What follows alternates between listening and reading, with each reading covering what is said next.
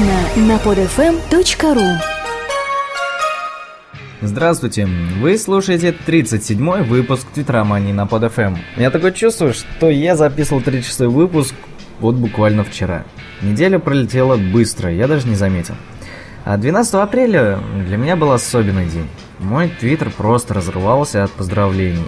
Мне было очень приятно. Всем, кто меня поздравлял, огромное вам спасибо, мне очень приятно. Постараюсь вас и дальше радовать новыми твитами и новыми выпусками Твитромании. В этот же день, ровно 20 лет назад, родился я, а 50 лет назад в космос полетел первый человек. Это Юрий Гагарин, как вы знаете.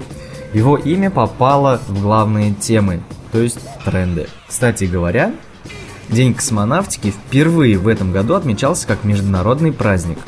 Каждую минуту в Твиттере появлялось более чем 20 сообщений с именем Юрия Гагарина, благодаря чему его имя и попало в главные мировые темы сервиса микроблога Twitter. А в своих сообщениях пользователи Твиттера делились ссылками на интересные публикации о первом космонавте.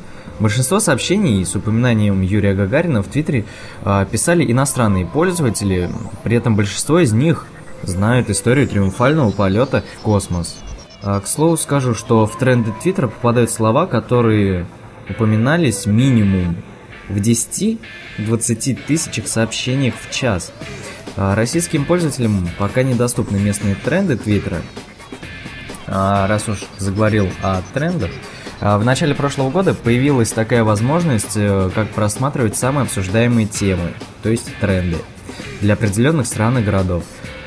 Тенденции – это полезный способ для людей выяснить, о каких темах говорят э, во всем мире прямо сейчас – в начале прошлого года Twitter добавили местные тенденции для того, чтобы еще проще было найти актуальные темы в вашем месте.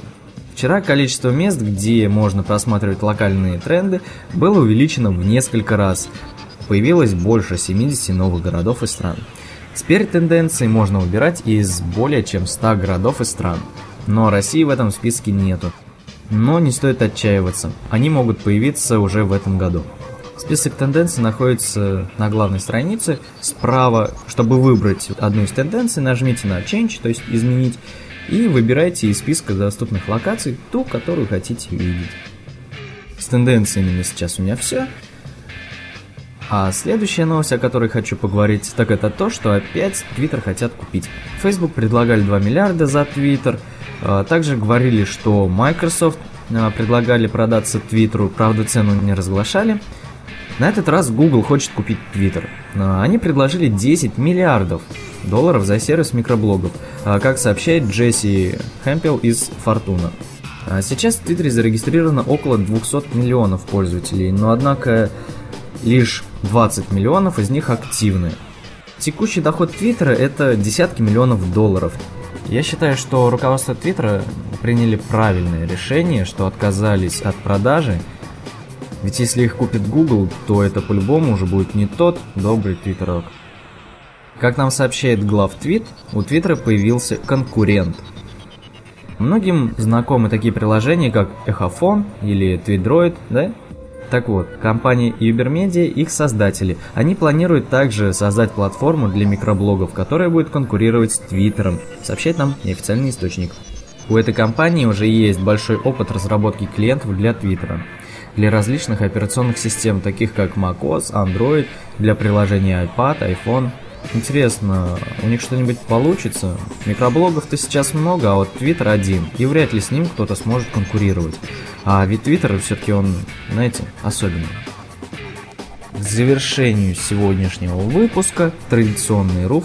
Сейчас я вам посоветую людей, которых стоит читать и общаться с ними. Первое это Алена. Андина Никудина. Очень красивая, романтичная девушка, пишет интересные твиты, не может жить без твиттера, как и многие другие. Кукаев Анатолий. Он умен и мудр, красиво фотографирует мероприятия, о которых, кстати, делает хорошие отчеты. А следующий это Андрей, Time of Голливуд. Ну, знаете, в Твиттере без Голливуда никуда. А Time of Голливуд один. Подписывайся на Андрея. Алексей, ник Акшинидзе у него. А он любит э, писать впечатления о русских фильмах еще до премьерного показа. Андрей Викинг 1. Павел тоже пишет о кино, э, пишет о них отзывы, стоит ли идти или не идти на тот или иной фильм. Кристал Флют. Красивая девушка из Москвы, с ней приятно общаться. Она, кстати, новенькая в Твиттере, так что давайте поможем ей освоиться. С вами был Александр Бизиков, мой ник Бизи.